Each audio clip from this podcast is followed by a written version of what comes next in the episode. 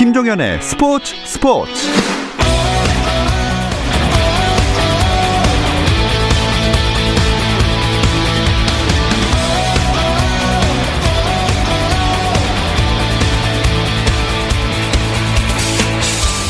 스포츠가 있는 저녁 어떠신가요? 아나운서 김종현입니다. 오늘 하루 스포츠계를 돌아보는 스포츠 타임라인으로 김종현의 스포츠 스포츠 출발합니다.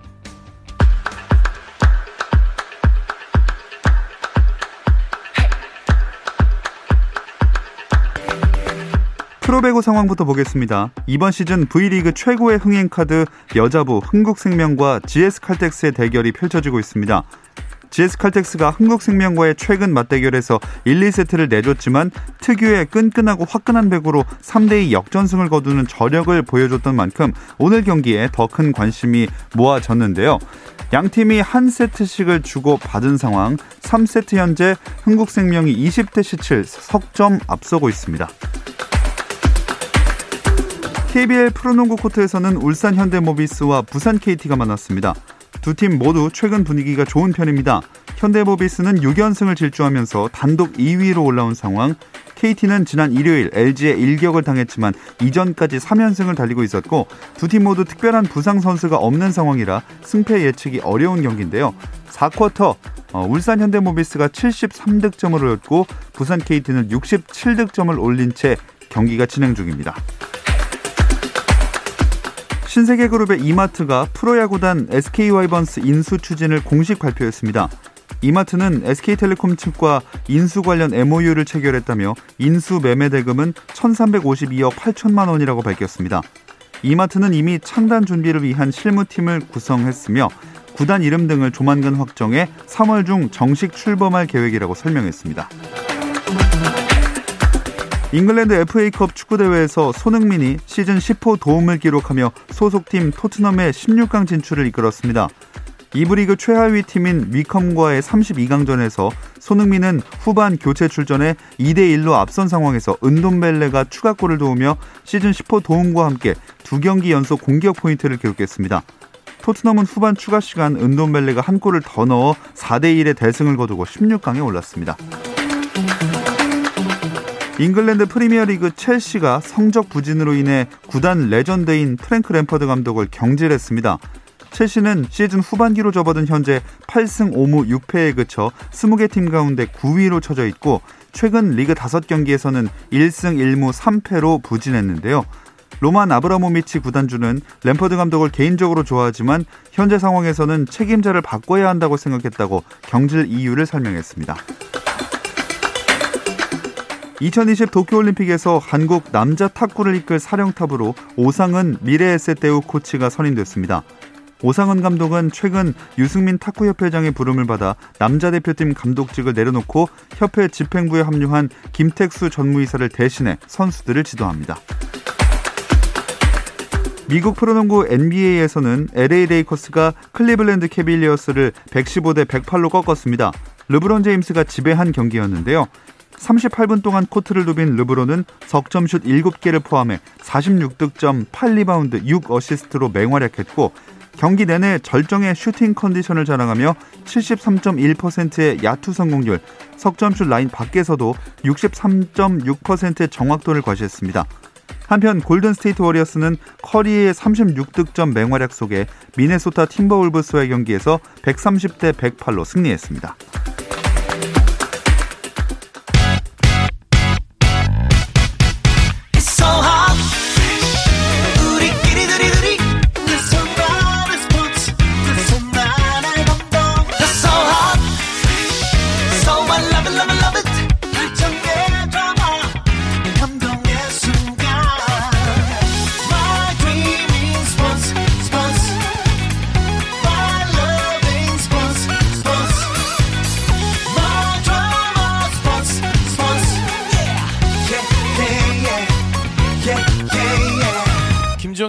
스포츠 스포츠. No problem. 화요일 저녁에는 이 두 분과 함께하고 있죠. 정 PD와 김 기자, 정현호 KBS 스포츠 PD, 중앙일보 김지한 기자 나오셨습니다. 안녕하세요. 안녕하세요. 자, 배구 이야기 한번 해보겠습니다. 어느새 V리그가 4라운드까지 끝이 나네요. 네, 어, 남자부가 24경기씩 팀당, 그리고 여자부도 20경기씩 치러지면서 어, 이제 3분의 2 지점을 통과했습니다. 이 오늘 지금 현재 이 시간 열리고 있는 이 흥국생명과 GS칼텍스 이 경기가 앞서서 그 코로나19 이제 확진 상황 때문에 그렇죠. 이제 연기가 됐던 그런 음. 경기였잖아요. 음. 이 경기가 다 끝나고 나면 4라운드 일정이 모두 끝나고 내일부터 곧장 5라운드에 돌입합니다. 네. 이 4라운드 마지막 일정이 참 공교롭게도 남자 여자부 통틀어서 최고 흥행 카드로 펼쳐지게 됐어요. 그렇지. 사실은 이 경기를 저희 KBS가 중계를 할 예정이었으나 아, 네. 이 카메라 감독의 코로나 확진으로 해서 연기된 경기죠. 이제 오늘 이 경기를 좀 과거로 되돌려 보면은 지난해 9월까지 올라가게 됩니다. 코보컵 결승전부터 이 두 팀의 인연이 시작됐잖아요. 예. 그 전까지 무패를 달리던 한국생명이 GX 칼텍스에게 셧아웃을 당하면서 어, 배고판 재밌겠다 이런 생각이 들었는데 어, 리그가 개막한 이후에 1라운드 때랑 2라운드 때는 한국생명이 승리를 했는데 어, 지난해 12월 5일에 3라운드 때는 또 GS가 승리를 합니다. 예. 이러면서 역시 흥국을 잡을 어, 유일한 대항마인 GS와의 경기 오늘도 지금 세트 스코어 1대 1이거든요. 그리고 3세트 현재 23대 21의 스코어이기 때문에 아직까지 어느 팀이 앞서고 있다고 말할 수 없을 정도로 팽팽한 경기가 이어지고 있습니다. 그러니까 이번 시즌에 컵 대회랑 뭐 정규 시즌 다 통틀어서 보면은 2승 2패로 팽팽하거든요. 그렇죠. 네. 그 중에서도 또 특히나 두 경기가 풀세트 접전이 펼쳐지고 있고 지금 같은 경우에도 그러니까요. 그런 상황이 돼서 네. 오늘도 상당히 기대가 됩니다. 어, 방금 흥국생명이 3세트를 일단 따냈습니다. 아, 네. 네. 세트 스코어 2대 1이 됐고요. 네. 오늘 경기가 새로 영입된 그 흥국생명 외국인 선수 브루나 모라이스 출전 여부도 관심을 많이 모았잖아요. 네, 이 브루나 선수가 이 입국과 동시에 코로나19 그 확진 판정을 그렇죠. 받았었죠. 그래서 이 생활치료소에 입소를 했다가 지난 20일에 퇴소를 했습니다. 어, 훈련을 이틀 정도 했다고 어, 하고요. 네. 어, 오늘 그 박미 그 흥국생명 감독이 경기 전에 이 브루나 선수의 몸 상태에 대해서 어 12월 중순 이래로 운동을 아직 못했다고 해요 제대로 어. 그래서 좀 컨디션을 끌어올리기까지는 조금 더 시간이 필요하다고 이제 설명을 했고요 거기에다가 그러니까 아무래도 이제 선수들끼리 서로 의사소통을 할 때 뭐 그런 용어나 간단한 그런 그 용어를 사, 어, 서로 이제 언급을 할 때 영어를 네네. 보통 쓰는데 그쵸. 아무래도 또 브라질 출신 선수다 보니까 좀 이거 이제 익숙하지 않은 음. 그런 문제 때문에 서로 그 호흡적인 면에서도 조금 더 시간이 음. 필요하다는 그런 그 부연 설명이었습니다. 그래서 네. 브루나 선수가 조금 더 이 흥국생명의 팀에 녹아들려면 시간이 필요한 그런 상황입니다. 들어보니까 첫 적응에는 조금 시간이 걸릴 수도 있을 것 같지만 네. 컨디션만 찾고 적응만 잘하면 효과는 상당하겠죠. 그렇죠. 일단 높이가 191cm라는 신장이가 주는 강점이 있습니다. 뭐 이재영 선수가 물론 좋은 탄력과 공격력을 지니고 있지만 블로킹 상황이 되면 높이에서 좀 아쉬운 점이 있는데 이 만약에 브루나가 합류하게 되면은 김연경, 김세영, 브루나로 이어지는 190 이상의 전위 라인이 3명이나 네. 어, 가동을 하기 때문에 수비적인 부분에서 흥국생명이 앞으로 좀 더 강점을 가지게 된다면은 음. 어, GS와의 경쟁에서도 우위를 점할 수 있겠죠. 거기다가 이제 또 김연경 선수나 이재영 선수가 약간 레프트 쪽에서 조금 더 역할을 하고 그렇죠. 그 이제 브루나 선수가 브라질 그 팀에서 뛰었을 때 라이트 음. 공격수였다고 하더라고요. 네네. 아무래도 또 다른 그런 어떤 캐릭터를 가졌다는 그런 부분에서 상당히 흥국생명에는 큰 시너지를 낼 수 있는 그런 요소가 될 거라고 봅니다. 네. 게다가 또 나이도 어린 선수더라고요. 네, 1999년생. 네, 아주 어린 나이고요. 아, 세기말 출생이죠. 네. 그렇지만은 그러니까 그만큼 또 좀 단점인 게 아직 해외 리그 경험이 없는 게 좀 단점이라고 음, 해요. 어, 이번에도 그 여권을 만든 게 이제 처음이었다고. 여기 한국 오려고. 예, 네, 참 처, 어, 그렇게 전해지고 있고요. 네. 그렇지만은 이 관계자들의 전반적인 말을 종합해 보면은 이 최근에 이 여자 프로배구의 이 핫 그 아이콘으로 떴죠. 이 도로공사의 켈시 페인. 네. 네. 이 선수와 조금 이 유형이 비슷하다는 아. 네, 그런 평가가 있습니다. 뭐 선수 본인도 공격에 워낙 자신이 있으니까 오. 많이 때려서 이기는데 힘을 보태겠다. 뭐 음. 뭐 이렇게 얘기를 했고 이 팀 동료들에 대한 이해도도 상당히 높다고 하더라고요. 뭐 음. 김연경 선수는 세계적인 선수고 이재영, 이다영 자매도 브라질에서 상당히 알려져 있다. 음. 어, 그러면서 또 굉장히 또 친밀한 그런 모습을 보여서 뭐 빠르게 뭐 팀에 적응하는 데는 뭐 문제가 없을 것으로 보입니다. 네. 뭐 오늘 경 기보다는 5라운드가 좀 더 기대를 해볼 수 있겠죠. 그렇죠. 이제 5라운드를 통해서 이제 본격적으로 브루나 선수가 투입이 될 것 같고 이제 브루나 선수가 이 V리그에 좀 적응을 한다면은 어찌 보면 이 6라운드 이후가 그리고 이제 사실 흥국생명은 어, 챔피언 결정전까지 봐야 되는 팀이잖아요. 그렇죠. 그 이후에 아직 상대팀 입장에서는 이 브루나 선수의 색깔을 정확하게 파악하지 못한 그런 상황에서 브루나 선수가 약간 히든카드 역할을 한다면은 오히려 흥국생명 입장에서는 뒤늦게 어, 브루나 선수 투입된 게 더 호재가 될 수도 있겠습니다. 음. 자, 이렇게 흥국생명 이야기를 쭉 해봤고 여자부는 뭐 독주를 흥국생명이 하고 있습니다. 네. 그나마 GS칼텍스가 대항마 역할을 해주고 있는데 부상이 문제예요. 네, 최근 주력 선수들이 좀 많이 그 다쳤습니다. 뭐 센터 한수지 선수가 이미 그 발목 수술 때문에 시즌 아웃이 됐죠. 그리고 이 권민지 선수도 손가락 골절로 전력에서 이탈을 했고요. 여기에다가 이 GS칼텍스의 key player죠. 강소휘 선수도 어, 지난 현대건설과의 경기에서 발목 부상 때문에 현재 그 회복과 재활의 음. 시간을 보내고 있는데 그렇기 때문에 뭐 센터 김유리라든가 뭐 레프트 유서연 이런 선수들의 활약이 상당히 중요해진 그런 분위기입니다. 뭐 그렇다 하더라도 이 두 팀이 1, 2위를 차지할 거라는 것만큼은 거의 이견의 여지가 없을 네. 그렇죠. 것 같고 네. 3위 경쟁이 여자부는 남은 일정의 관전 포인트가 될것 그렇죠. 같네요. 이 봄 배구의 마지노선이라고 할 수 있는 3위 경쟁인데 지금 도로공사가 승점 27점으로 3위인데 기업은행이 한 점차 4위를 예. 달리고 있고 그다음에 이제 인삼공사도 비록 5위이긴 하지만은 승점이 23점이기 때문에 언제든지 이 도로공사처럼 3위까지 올라갈 수 있는 상황이거든요. 현대건설이 조금 처져 있다는 점만 빼면은 이 3, 4, 5위 경쟁이 앞으로 여자부에서는 음. 남은 순위 경쟁에서 가장 재밌는 요소가 될것 그러니까 같습니다. 그러니까 도로공사가 이제 KC페인 앞서서 상당히 지금 많이 올라왔잖아요. 맞아요. 그러니까 지금 3위까지 지금 플레이오프 마지노선까지 좀 올라와서 그러니까 이렇게 되니까 결국은 이 3위 싸움이 점점 더 치열해지게 됐고 네. 앞으로 이제 그 5라운드 음. 이제 펼쳐질 때 그 일정들 선 수들이 계속 이제 물고 물리는 접전이 네, 펼쳐질 거기 때문에 더욱더 보는 사람들은 참 흥미를 모을 것 같네요. 네. 사실 저희가 매주 순위 얘기를 하지만 네. 여자부 남자부 흐름이 시즌 초반부터 거의 변함없이 흘러가고 있습니다. 맞아요. 여자부는 두 팀에 좀 잘 나가는 두 팀이고 네. 남자부는 계속 혼전이에요. 네, 지금 이 독주가 없다 보니까 네. 네, 역시나 굉장히 상당히 흥미롭게 전개가 되고 있는데요. 네. 어, 남자부에서는 현재 대한항공이 승점 47점으로 어, 비교적 안전하게 현재 선두를 달리고 있죠. 그런데 네. 2위부터 현재 5위까지 어, 상당히 지금 빽빽하게 몰려 있습니다. 네. 지금 OK금융그룹과 KB손해보험이 승점 42점이고요. 어, 4위 우리카드가 39점, 그리고 5위 한국전력도 어, 이제 38점까지 따라 올라왔습니다. 그렇죠. 지금 그러니까 2위부터 5위까지가 4점 차이기 때문에 어, 뭐 거의 지금 두 경기 정도만에 한국전력이 또 더 위로 올라갈 수 있고요. 음. 예, 현재 이 순위 판도가 이렇게 지금 전개가 됐습니다.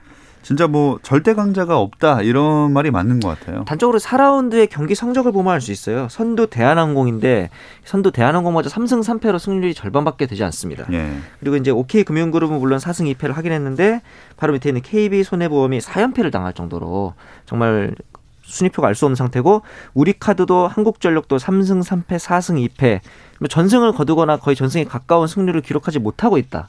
이 비결에는 바로 이 현대캐피탈이 순위는 지금 비록 5위 6위지만 4승 2패로 예. 부활에 성공하면서 소위 말하는 고춧가루 역할을 너무 잘해주고 있거든요. 이 점이 좀 순위 경쟁의 포인트입니다. 네.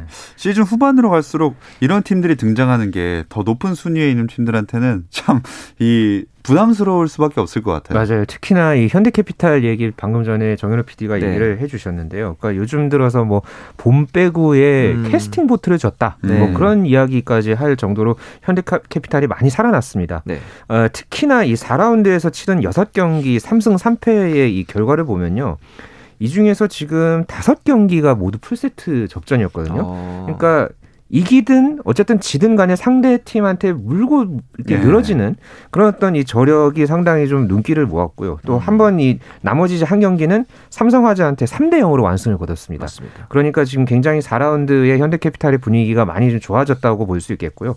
아무래도 이 이적해온 세터 김명관 선수가 팀에 이제 완전하게 녹아들었고 음. 거기에다가 뭐 지금 세터 공격진 특히나 이 중앙 속공 호흡이 점차 잘 맞아떨어지면서 음. 이 공격의 시너지가 한층 더 이제 강해진 그런 어떤 모습입니다. 음. 거기에 문성민 선수 합류한 것도 큰 도움이 된것 같아요. 그럼요. 이 문성민 선수가 당연히 뭐 외모적인 상승 효과도 물론 있겠지만 실력적으로도 예, 베테랑 아닙니까? 그렇죠. 20일 날 열렸던 이 우리카드와의 경기에서 역전승을 이끌었는데 이 무릎 수술 이후에 복귀한 게 지난해 4월 이후였는데 무려 326일 그러니까 거의 어. 1년 만에 복귀를 한 거죠. 그럼에도 그렇죠. 불구하고 여전히 공격력을 선보이면서 이제 역전승에 도움이 됐습니다. 네. 자, 그렇다면 앞으로 다가올 5라운드 관전 포인트는 또 뭐가 있을까요? 음, 대한항공 같은 경우에는 이제 새롭게 합류한 이 외국인 선수죠. 이 유스바니가 어, 이제 만약 팀에 완전하게 어, 녹아들 경우에 네. 과연 대한항공이 얼마만큼 더 지금 보다가 올라갈 수 있을지 그렇죠. 예, 그런 부분이 상당히 또 지금 흥미로운 관전 포인트로 예, 첫 번째로 꼽을 만 하겠고요. 네. 역시나 가장 지금 눈길을 끄는 부분은 이 3위 싸움입니다. 음. 특히나 어, 이게 지금 플레이오프까지가 있는데, 그러니까 네. 이 3위와 4위의 그 승점 차가 3점 차 이내면은 이 준 플레이오프를 치를 수 있거든요. 그렇죠. 그러니까 2015, 2016 시즌 이후에 어, 준 플레이오프가 열린 적이 없었습니다. 하지만은 음. 지금 뭐 2위부터 5위까지가 4점 차이기 때문에 어, 아무래도 이 현재 현재 추세로는 이 준플레이오프가 열릴 가능성이 상당히 높고요. 네. 네, 그렇기 때문에 이 안에서 과연 이 어느 팀들이 또 물고 물어지는 음. 접전이 펼쳐질지 거기에다가 아까 이제 저희가 얘기를 나눴던 이 현대캐피탈 같은 음. 네, 그렇죠. 이런 팀들한테 이 잘못 걸려 있는 그런 상황이 생기면 아, 상당히 쉽지 않은 그런 어떤 경쟁이 예상됩니다. 네, 치열한 또 그 5라운드 경기들이 예상이 되고요. 네. 그리고 올스타 투표 결과 나왔는데 예상대로예요. 그렇죠. 역시 최다 득표자는 김연경 선수입니다. 총 82,115표를 얻었고요. 남자부에서는 어, 한국전력의 신영석 선수가 어, 최다 득표자가 됐고 여자부에서 2위 득표자는 이제 KGC 인삼공사의 센터인 한송희 선수가 73,647표를 득표하면서 2위에 올랐습니다. 음. 자, 이렇게 많은 표를 받고 순위도 나왔는데 올스타 전은 열리질 않네요. 네, 그렇습니다. 이번에 이 신종 코로나 바이러스 감염증 여파 때문에 지금 현재도 뭐 무관중으로 계속 어, 시즌이 치러지고 있는데 결국은 이 프로농구에 이어서 이 프로배구 V리그도 어 이제 올스타전이 열리지 않게 되고요. 네. 이 대신에 선발된 선수들에게는 이 특별 제작한 이 올스타 트로피를 음. 수여하고 이거와 관련한 행사를 따로 진행을 할 계획이라고 합니다. 네. 참 이번 시즌은 흥행 요소가 많아서 기대를 많이 했지만 코로나19 여파로 관중이 들어올 수가 없는 데다가 또 잊을만 하면 50 논란도 나오고 있습니다. 네. 이게 지금 그 지난 24일이었죠. 네. 이 우리카드와 한국전력의 경기에서 어, 빚어졌던 이 포지션 폴트 50 논란이 음, 좀 네. 불거지면서 어, 상당히 또 좀 문제가 됐는데요. 당시에 그 1세트에 그 우리카드 신영철 감독이 어, 계속해서 좀 항의를 하면서 분통을 터뜨린 일이 있었죠. 정도 항의를 했었죠. 맞아요. 네. 그러니까 8대 8, 8대 9, 13대 13, 16대 16 이 네 차례 상황이 있었는데 이 포지션 폴트는 이 상대로 이제 서브권이 넘어가면은 그게 이제 시계 방향으로 한 칸씩 이동을 하죠. 그렇죠. 예, 그 자리를 안 지키면 그 이제 반칙을 이제 지적을 하게 되는데 거기서 특히나 이제 16대 16 상황에서는 이 우리카드의 알렉스 선수가 서브를 했는데 그 전에 이제 심판이 이 한국전력의 이 포지션 폴트 음. 어, 이 범실을 지적을 해서 이제 휘슬 딱 불었는데 나중엔 또 이게 아니라고 또 정정을 막 하는 아. 거예요. 그래서 이게 서브 에이스 득점이 없던 게 됐고 아. 결국은 우리 카드가 이런 1세트에 이제 영향을 받으면서 그렇죠. 무기력하게 한국전력한테 예, 완패를 당했었거든요. 음. 어, 그러고 나서 우리 카드 쪽에서 어 이제 KOVO 쪽에 또 이제 따로 따로 공문을 보내면서 어 이제 이의 제기를 했던 그렇죠. 그런 어떤 예, 이슈가 음. 있었습니다. 오늘 관련 회의가 있었다고요. 그렇죠. 경기운영본부에서 이제 오늘 오전 회의를 열어서 오심 여부를 확인하긴 했는데 이런 회의가 뭐 계속되는 것보다 사실은 이런 오심을 방지하기 위해서 대안을 좀 내놓는 방법이 필요할 것 같아요. 앞서 말씀하신 것처럼 이 포지션 폴트가 나왔을 때 이런 것들 이제 뭐 이런 서브 득점을 다시 재개할 수는 없을 테니까 좀 더 판정에 어, 신중을 기한다든가 음. 뭔가 좀 제도적인 장치가 있었으면 하는 바람이 그러니까 생깁니다. 오늘 그 김건태 운영본부장이 한 얘기는 이게 그 국제 룰로 이제 어, 규정을 하느냐, 그러니까 네. 로컬 룰로 하느냐. 그러니까 그렇죠. 로컬 룰로 하면은 이게 오심이고 국제 룰로 하면은 이게 정심이라고 아, 표현을 했더라고요. 그러면서 어 이게 어 이거에 대해서 지금 김 본부장 같은 경우는 개인 의견을 존재로 해서 음. 앞으로 이거를 국제 룰로 모두 바꿔야 한다. 뭐 이런 음. 지적까지 있었는데 어, 참 이거와 관련해서 뭐 앞으로 지금 징계 여부도 추후에 논의한다고 하니까 네. 좀더 예, 앞으로 또 이거 어떻게 고쳐갈지 또 네. 지켜봐야 되겠습니다. 네, 더 이상은 이런 오심 논란이 나오지 않았으면 좋겠습니다. 네. 자, 배구 외에도 스포츠 팬들의 눈길을 모았던 스포츠 이슈들 더 짚어볼 예정인데요. 잠시 쉬었다 와서 이어가 보겠습니다.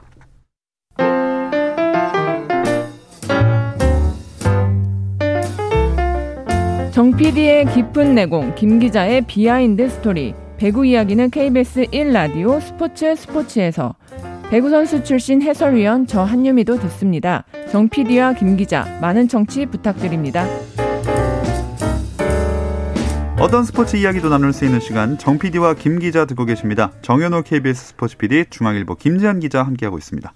자, 한 주간 스포츠 이슈들 좀 더 짚어볼까요? 네, 굵직한 이슈들이 참 많았던 그렇죠. 한 주였습니다. 어, 당장 어저께 이 PGA 투어 아메리칸 익스프레스 대회에서 김시우 선수가 3년 8개월 만에 어. 개인 통산 이 3승을 달성을 했고요. 네. 또 지난주 후반 같은 경우에는 이 도쿄올림픽 취소 가능성에 대해서 이 영국의 더 타임스가 음. 어, 이제 관련 보도를 해서 상당한 파장을 일으켰죠. 아, 하지만은 어, 국제올림픽위원회 IOC의 토마스 바흐 위원장이 강행 의지를 밝히는 그런 어떤 상황도 있었고요. 또 오늘 어제 오늘 또 많은 야구 아, 팬들, 뭐 스포츠 아, 팬들한테 네. 큰 어떤 이슈였죠. 네. 이 신세계 그룹이 SK 와이번스 야구단 인수를 오늘 이 공식적으로 발표한 이 네. 이슈도 아주 큰 화제를 모았습니다. 이 마지막 이슈는 야구에 전혀 관심 없는 주변 지인들도 그럼요. 굉장히 이 뜨거운 눈길을 보내는 이슈였는데 네. 어, 우리 정현호 PD도 야구 굉장히 좋아하지 않습니까? 아, 그럼요. 예, 어떻게 생각하십니까? 일단 이 연고진 인천 야구가 참 슬픈 역사가 많습니다. 예. 과거 이제 맨 처음 창단 때 산미부터 시작해서 청보, 태평양, 현대, SK, 신세계 이렇게 자주 바뀌었는데 거진 음. 우승도 많이 했던 팀들이 있어요. 현대라든가 SK 같은 경우는. 그럼에도 불구하고 이렇게 모기업이 많이 바뀌었다는 점에서는 좀 특이한 부분이 있고 과거에는 이 구단이 매각된다는 건 정말 모기업이 거의 도산 직전까지 가서 어쩔 수 없을 때만 매각을 네. 했는데 이번에는 SK가 재정난도 아님에도 매각했다는 점에서는 어, 향후 스포츠 시장에 좀 의미하는 바가 크지 않을까 좀 그런 음. 부분을 눈여겨 보고 싶더라고요. 네. 네. 뭐팀 이름도 사실 많이 궁금하고 그러니까 그렇죠. 또 많이 도 지금 그 팬들 사이에서도 많이 좀 얘기들이 뭐 이런 오가고 있는데 나오죠. 네, 뭐 패러디도 있고요. 네, 네. 뭐 상표명이라 함부로 말할 수가 없어요. 그렇죠. 네.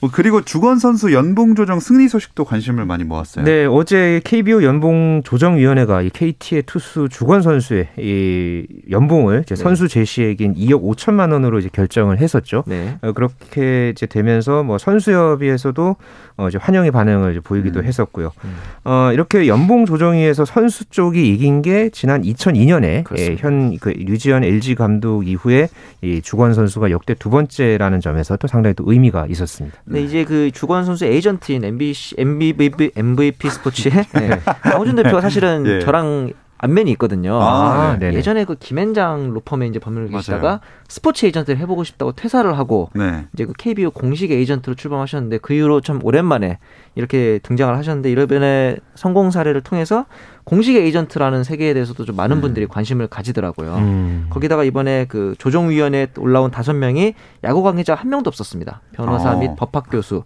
이런 분들이 있었기 때문에 앞으로 이제 야구판에서도 좀 더 이 비야구인들의 문도 분노가 개방되지 않을까 이런 부분도 좀 관심이 갑니다. 네. 사실 조금 뿌듯한 게 그 강호준 변호사님이 저희 스포츠 스포츠에 한번 나오셨습니다. 아, 스포츠 에이전트 세계라고. 네, 그렇죠. 네.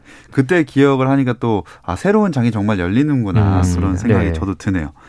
자, 그리고 또 이번에는 약간 좀 안 좋은 얘기를 해보겠습니다. 네. 김보름 선수와 노선영 선수의 그 지난 논쟁이 법정으로까지 가게 됐어요. 네, 평창 동계올림픽 여자 스피드 스케이팅 팀 추월 종목에서 소위 왕따 주행 논란이 있었었죠. 네. 당시에 이 어, 당사자들이었던 이 김보름 선수가 어, 노선영 선수를 상대로 손해배상 청구 소송을 어, 제기했습니다. 네. 지난해 11월에 2억 원의 위자료를 청구하는 소송을 냈고요.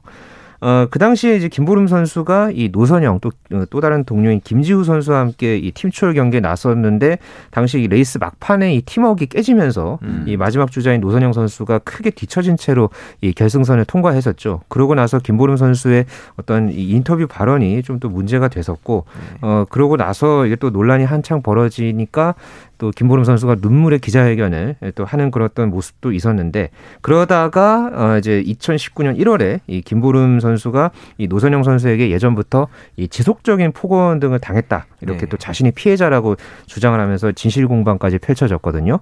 어 그러고 나서 이게 지금 어 법적 문제까지 비화가 됐습니다. 혹시 두 분 중에 그 문제 현장에 계셨던 분 있습니까? 저는 당시 현장에 없었고 이제 스튜디오에 있었기 때문에 정확한 내막까지는 모르겠더라고요. 음. 네, 저는 당시에 그 설상 종목 취재 중이었어가지고 음. 그 당시 취재는 따로 안 했지만 네네. 그래도 그 빙상 종목 관계자 분들의 이야기를 계속해서 듣기는 했었었어요. 음. 그런데 뭐 일단 이게 워낙 또 양쪽의 그런 어떤 생각과 참여하죠. 그런 어떤 발언, 예, 그런 부분들이 워낙 많이 갈려 있었던 그런 이슈였었고 음, 네. 이게 뭐 문체부 특 국정 감사까지도 하긴 했었지만은 이게 결국은 막 이렇게 좀 세부적인 부분까지는 사실 네네. 파고들지는 못했었거든요. 네. 어, 매 대회마다 뭐 이런 어떤 빙상 관련 이슈가 계속 있기는 했는데 이렇게 특정 한 가지 이슈 갖고 이게 수년 동안 이 법적 문제까지 비화돼서 이렇게까지 커진 거는 거의 처음 있는 일이 아닌가 네. 싶습니다. 네. 참 이 대표팀 선후배 간의 법정 소송까지 갔다는 것 자체가 좀 안타까운 일인 것 같아요. 그만큼 이제 감정이 골이 깊다는 얘기겠죠. 근데 네. 이제 과거 김보름 선수에게 약간의 그 마녀 사랑이 있었던 것처럼 음. 잘 알지 못하는 상황에서 섣불리 예단하면서 그 잘잘못을 논하는 거는 조금 무의미한 일이 아닌가 하는 걱정도 좀 됩니다. 네. 그러면서 또 이 쇼트트랙 같은 경우에도 최, 그 작년 재작년에 그 임효준 선수, 황대현 선수 사이에 또 법적 공방이 있었거든요. 네. 그러니까 이렇게 국가대표 안에서 벌어진 문제가 이렇게 법정 다툼까지 이렇게 벌어진 거를 보면은 네. 이것도 하나의 어떻게 보면은 이 체육 단체 그러니까 뭐 대한체육회라든가 빙상연맹의 어떤 네네. 행정력에 대한 문제를 좀 지적을 해볼 수도 음, 있을 것 맞습니다. 같고요. 그 당시에 여러 가지 벌어졌던 그런 공정성 논란이 꾸준하게 제기가 되니까 이거를 법정까지 가서 해결해야 한다는 음. 이런 인식이 계속해서 지금 생기는 것 같아서 네. 그 부분이 저는 조금 안타깝습니다. 음. 자, 그리고 또 하나 더 있습니다. 네. 이 국민들의 공분을 샀던 재판들도 선고 결과가 나왔어요. 조재범 전 코치가 이제 선수를 성폭행 혐의로 인해서 징역 10년 6개월을 선고받았습니다. 그리고 미성년자 때도 지속적인 추행이 있었다는 그 점을 감안해서 2016년 이전에 있었던 혐의에 대해서는 아동 청소년 성보에 관한 음. 법률 위반 혐의까지 추가로 적용될 수도 있다고 합니다. 네. 이런 중형 선고가 이제 이런 일이 제발 없었으면 좋겠다는 경종이 됐으면 좋겠거든요. 네, 이 두 사건 다 이 체육계 폭력의 실상을 정말 적나라하게 맞습니다. 드러났던 그런 이 사건들이었잖아요. 워낙에 또 오랫동안 이어왔던 이 체육계 폭력의 뿌리 어, 이게 참 얼마나 깊고 넓었는지 이거를 음. 다시 한번 확인하는 그런 어떤 계기가 됐고요. 네. 이게 뭐 시스템적으로도 그렇고요. 뭐 이거에 좀 근절이 되고 좀 성찰하는 그런 어떤 계기로 삼아야겠습니다. 네. 그나저나 컬링 쪽은 또 왜 이렇게 어수선하죠? 이게 이제 2016년에도 한번 이제 선거인단 구성 오류가 있었는데 이번에 이 김용빈 대한 컬링 연맹 회장 당선인 당선인도 개인정보 동의서를 받는 절차상의 문제로 선거 무효 결정이 났다가 아하. 이번에 이제 대한체육회에서 선거 무효 공고를 취소하라는 결정이 내려오면서 다시 또 이제 뒤집어지는 예. 약간 이런 에피소드들이 있었죠. 참 이래저래 컬링은 잠잠할 날이 없어 보여요. 네, 팀킴의 어떤 그 폭로 이슈가 있었었죠. 네. 거기에다가 뭐 최근에는 어, 그 앞서서 앞선 그 김재홍 회장이 취임을 했다가 당시에 뭐 부정 채용 의혹 또 음. 거기에다가 뭐 여러 가지 미숙한 행정 이런 부분 때문에 9개월 만에 사퇴를 했었고요. 네. 또 이번에 새롭게 회장을 뽑는 이 상황도 아주 힘겹게 이어졌죠. 네. 이 팀킴이 또 다시 3년 만에 태극 마크를 달게 됐으니까 이제 좋은 모습을 앞으로 기대를 많이 해보겠습니다. 네. 자, 정 PD와 김 기자 여기서 마치겠습니다. 정현호 KBS 스포츠 PD, 중앙일보 김지한 기자 두 분 고맙습니다. 감사합니다. 감사합니다. 내일도 별일 없으면 다시 좀 들어주세요. 김정현의 스포츠 스포츠.